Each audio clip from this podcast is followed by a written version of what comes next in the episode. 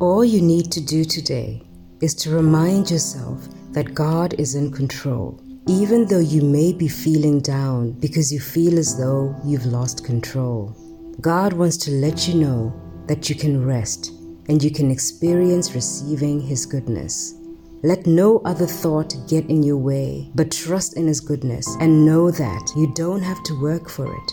You just have to believe that God is good to you.